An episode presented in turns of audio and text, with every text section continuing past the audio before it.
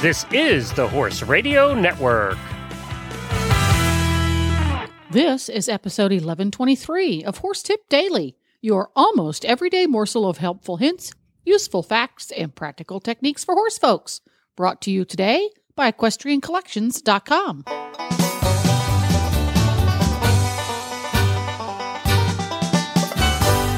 Greetings, horse people. Coach Jen here, and thanks for tuning in to Horse Tip Daily. Today's tip Glenn the Geek is joined by Canadian event rider Jessica Phoenix to chat about why keeping the fun in your horse's training regimen has big payoffs for trail riders and Olympic level competitors alike. And we'll get right to our tip after this important shopping tip from equestriancollections.com. Well, I have Debbie back here from Equestrian Collections with the product of the week. This week I wanted to feature a product that I think you need to get for uh, your 4th of July parties and celebrations. Um, it is the Trail of Painted Ponies Freedom Reins figurine.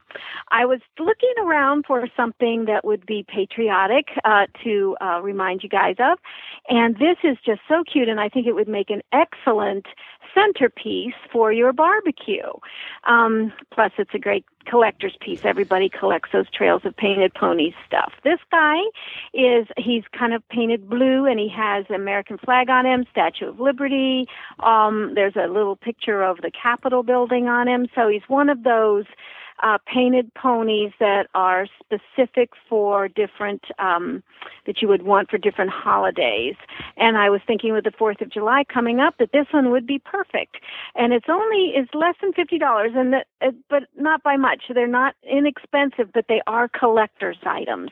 So keep that in mind, and how pretty this would look on your holiday table. You can find it just by going to Equestrian Collections, and you can search for uh, Painted Ponies Freedom, and it'll come up, or just search for Painted Ponies, and you can see all the selections there. There's a lot of painted ponies.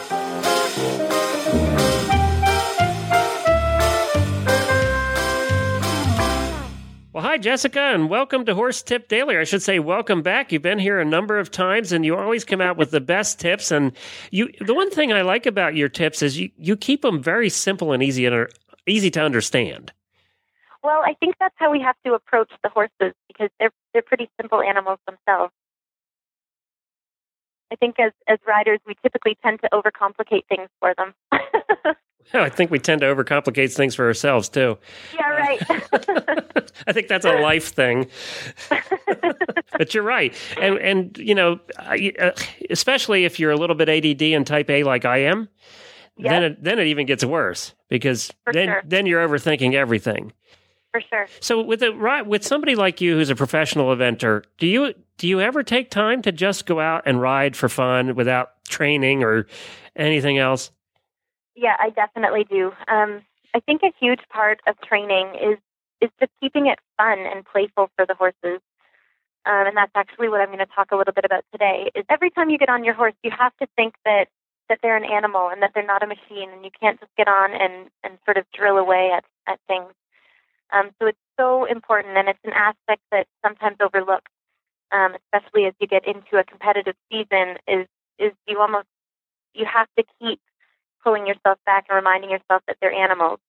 Um, and you have to keep it really fun for them. Like if it, if you can come out and play with them, even if it's just out in their field, like you can play with them in their field and and uh, just keep it interesting for them, so that every time you're getting them, they don't think of it as work.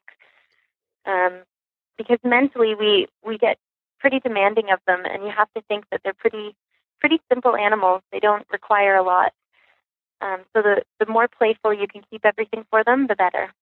I know my wife used to, she used to event also, and one of her cardinal things was that uh, with her eventers, pretty much at at any level, um, she would take them out at least once a week just for a nice, quiet trail ride. No trotting, just walking. Just a nice, quiet trail ride that everybody could enjoy. Exactly. Do and you I do, think do, do you do that as well? With for with sure your with yeah all levels of the horses. yeah And just because it's time for them to just decompress a little bit, so that they don't they don't find everything stressful. And right so that every time you get on it becomes a, an event for them you know that's what you're trying to avoid Exactly.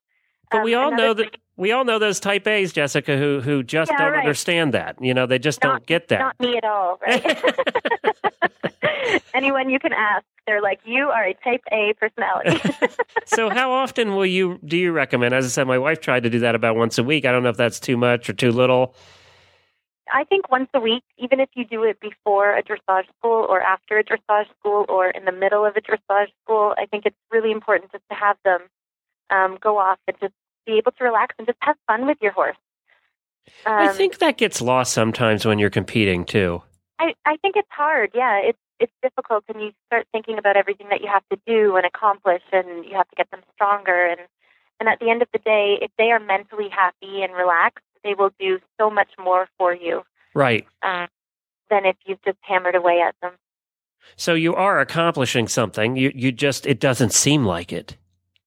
At the time, you're yeah. accomplishing. Yeah. you're accomplishing that bond and that trust, right? Right. And I think that's key is that they have to they have to trust you and they have to want to work for you. So you have to keep it playful and and just go out. And sometimes I do just ride them bareback with a halter. It's it's just fun for them, you know. Now, how how old were you when you started riding?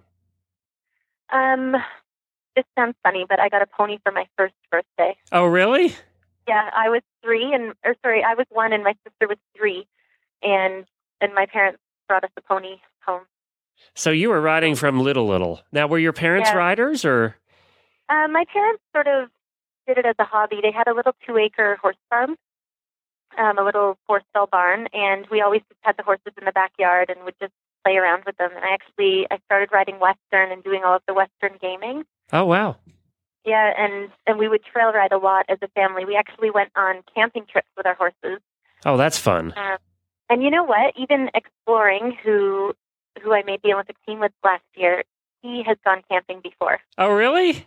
Yeah, they get tied to trees and Oh, well, he's the only of he's the only uh, uh, three star uh, eventing horse that's been camping tied to a tree. I guarantee you yeah, that. And he was like a very high strung thoroughbred four year old, and you would be amazed. Um, when we took him there, he was four, and he was tied to the tree just like all of the other horses, and he just stood there, and and it's amazing how much they relax. Thank you, Jessica, and we will have you back on again soon. Well, there you have it. You can find links to today's guest as well as lots more tips at horsetipdaily.com.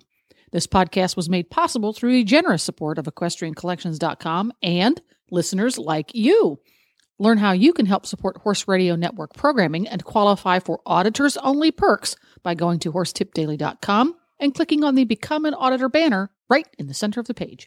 The Horse Radio Network and the Horse Radio Network hosts are not responsible for statements of guests or their opinions. Use your own judgment when listening to the tips provided by the experts on Horse Tip Daily.